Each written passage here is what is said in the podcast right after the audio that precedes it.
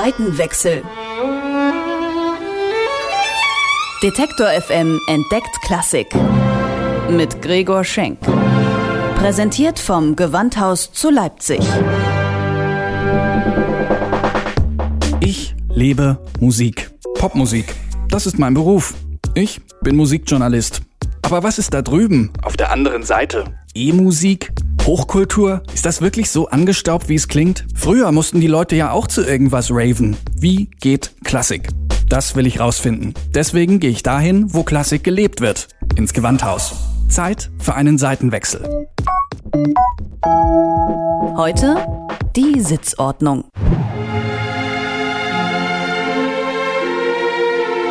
Wenn eine Band auf einer Bühne steht, ist es eigentlich Schnuppe, wer wo steht. Die Instrumente werden ja verstärkt und vom Tontechniker so eingestellt, dass alles passt. Das ist beim Orchester natürlich etwas komplexer. Verstärkt wird hier nix und die Instrumente müssen von sich aus ein gutes Klangbild erzeugen. Steuern kann man das zum einen mit der Anzahl der Instrumente in einer Gruppe, zum anderen mit der Sitzordnung. Aber wie sitzt ein Orchester eigentlich?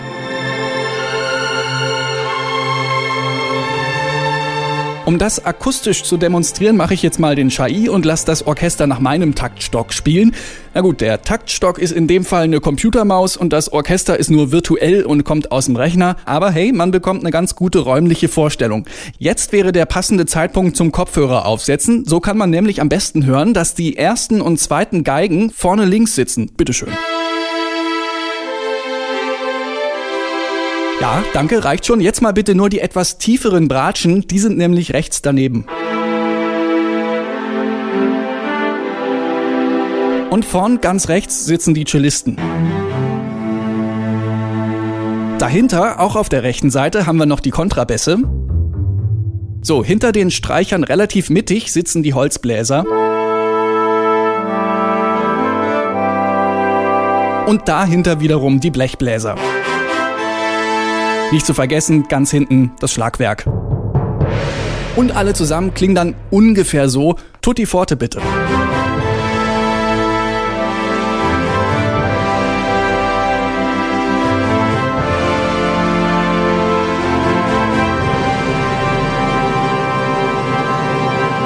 Gut, an der Partitur kann man noch was machen, aber das Prinzip ist klar, die leisesten Instrumente sitzen am weitesten vorne, die lauteren, die auch in der Lage sind, sich besser durchzusetzen, sitzen hinten.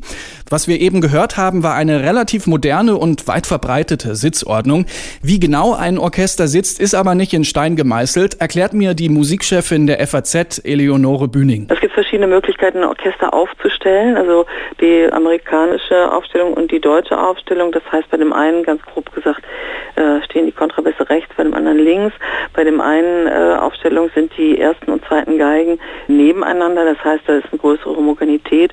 Bei dem anderen Aufstellung sitzen sie sozusagen wie, wie im Krieg, wie im Kampf gegenüber. Koncertare heißt ja streiten. Ja, und auch im Gewandhaus streiten sich die Geigen. Denn hier spielt man mit der sogenannten deutschen Sitzordnung. Die zweiten Geigen sitzen also nicht neben den ersten, sondern ihnen gegenüber auf der rechten Seite. Welchen Effekt das hat, weiß Matthias Behrendt. Er ist Tonmeister beim M D R und macht regelmäßig Orchesteraufnahmen. Das ist immer reizvoller, die in einer Entfernung voneinander zu hören, aus verschiedenen Richtungen, um einfach die Struktur der Musik deutlicher zu machen. Also wenn man Stimmen voneinander gut absetzen will, damit man sie besser verfolgen kann als Konzerthörer, dann ist es gut, die sitzen nicht hintereinander, sondern äh, nebeneinander oder gegenüber. Entwickelt hat sich diese deutsche oder besser gesagt europäische Sitzweise aus den Anforderungen der Frühklassik, weil da die ersten und zweiten Geigen oft dialogisch gespielt haben. Der Orchestermanager des Gewandhauses, Marco Eckertz, erklärt, wie es dazu kam. Die Komponisten haben natürlich immer ein Orchester vor Augen gehabt. Das heißt, in der Romantik ist im Endeffekt sicherlich oder Spätromantik für Orchester geschrieben worden,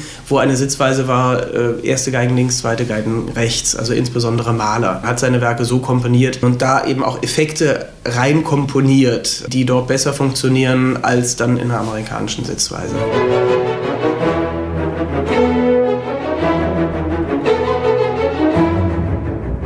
Also das berühmte Beispiel ist, erste Geigen beginnen im Forte, haben Diminuendo, parallel die zweiten Geigen das Gleiche, nur umgekehrt, beginnen im Piano und, und haben dann Forte. Das heißt, es gibt natürlich einen Stereo-Effekt. Wenn die zusammensitzen würden, wäre der vergeben. Also dann würde man ihn gar nicht so realisieren als Publikum. Also man hat als Publikum ein stärkeres plastisches Bild, mehr Stereo-Effekt.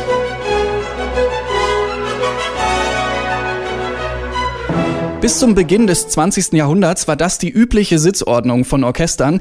Weltweit durchgesetzt hat sich mittlerweile aber bei vielen Orchestern die zu Beginn gehörte Aufstellung, bei der die zweiten Geigen direkt neben den ersten sitzen. Man spricht hier von der amerikanischen Sitzordnung, denn die hat sich Mitte des zwanzigsten Jahrhunderts entwickelt in Amerika. Stokowski im Endeffekt gilt als der Begründer dieser Sitzweise. Es wird die Geschichte erzählt, ähm, Philadelphia, dass er Aufnahmen gemacht hat und Schwierigkeiten hatte, die ersten und zweiten Geigen zusammenzubekommen. Waren dort eben auch links und rechts vom Dirigenten die ersten und zweiten Geigen und er hat sie dann zusammengeführt, direkt nebeneinander, was fürs Zusammenspiel halt viel einfacher ist. Auch das Gewandhaus hat schon mit dieser modernen Aufstellung gespielt, bis Ende der neunziger Herbert Blomstedt Gewandhauskapellmeister wurde und wieder auf die deutsche Sitzordnung umstellte.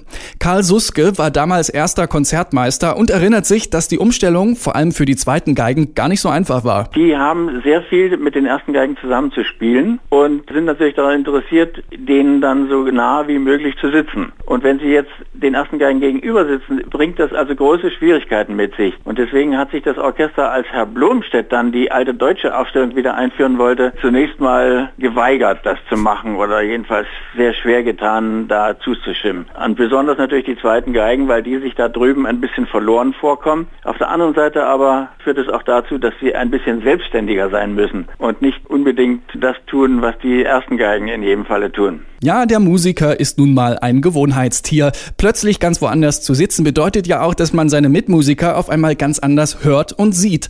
Und auch ein Dirigent muss sich umstellen. Schon blöd, wenn man mit dem Taktstock nach links schlägt und da aber wieder erwartend gar nicht die zweiten Geigen sitzen. Das ist sicherlich gerade für Dirigenten, die sehr intensiv daran gewöhnt sind und für die das wichtig ist, auch vielleicht ältere Dirigenten, die dann sich nicht so schnell umstellen können, kann das schon mal passieren. Aber es gibt ja auch sonst, in, die Aufstellungen sind nicht einheitlich. Also bei uns sind die Hörner vom Publikum gesehen links neben den Holzbläsern. Das ist in jedem Orchester auch durchaus wiederum anders. Also da gibt es schon viele Varianten und ich glaube, die meisten Dirigenten haben damit keine Probleme. Aber natürlich passiert das schon mal am Abend, wenn es heiß wird, dass man mal in die falsche Richtung schlägt. Aber ja, man fühlt sich ja trotzdem angesprochen als Musiker. Kleinere Aufstellungsänderungen sind übrigens gang und gäbe. Schließlich muss sich ein Orchester oftmals an die örtlichen Gegebenheiten anpassen. Karl Suske. Ich habe zum Beispiel erlebt, auf Reisen mit Herrn Masur in Amerika, wir kamen da in Seele, die wir noch nie gekannt haben und die ihm auch nicht gefielen. Und da fand er, die Bläser müssten einfach umgestellt werden. Und zum Teil eben auch die Kontrabassisten. Aber die Streicher werden niemals irgendwo anders hingesetzt. Hm, aber kann man nicht auch mal was Verrücktes machen und zum Beispiel die Bläser ganz nach vorne setzen? Oder ist das akustisch vollkommener Blödsinn? Tonmeister Matthias Behrendt. Das kann man immer dann machen, wenn man bestimmte Effekte erzielen will als Komponist. In der zeitgenössischen ernsten Musik gibt es eigentlich keine solchen Standards, die nicht irgendwie auch mal durchbrochen werden könnten oder so. Also wenn man eine Bläsergruppe sehr bevorzugen will im Klang, ohne dass man sie personell verstärkt und alles doppelt spielen lässt oder so, dann kann man die durchaus auch dorthin setzen, wo sie sich im Sinne dieses Stückes stärker durchsetzen, als sie es in ihrer normalen Sitzordnung machen würden. Halten wir also fest, zwei Aufstellungsmöglichkeiten gibt's, davon aber unzählige Variationen, je nach Orchester, Werk und Konzertsaal.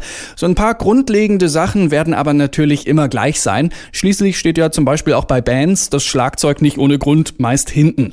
Und ob nun vorn, hinten, links oder rechts. Wichtig ist ja überhaupt, dass alle diejenigen, die was Gleiches spielen, die müssen zusammensitzen. Das sind also die Stimmführer der Streichergruppen und das sind die jeweiligen Solo-Holzbläser, die sitzen also wirklich zusammen. Wichtig ist, dass die den akustischen Kontakt haben, denn Musiker brauchen das gegenseitige Hören, um wirklich Musik zu machen. Nicht nur, damit es ordentlich wird und gelingt, sondern auch, damit ein künstlerischer Funke entsteht und dann auch aufs Publikum überspringen kann.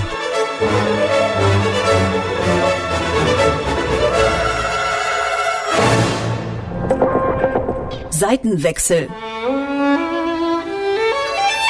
Detektor F M entdeckt Klassik mit Gregor Schenk. Präsentiert vom Gewandhaus zu Leipzig.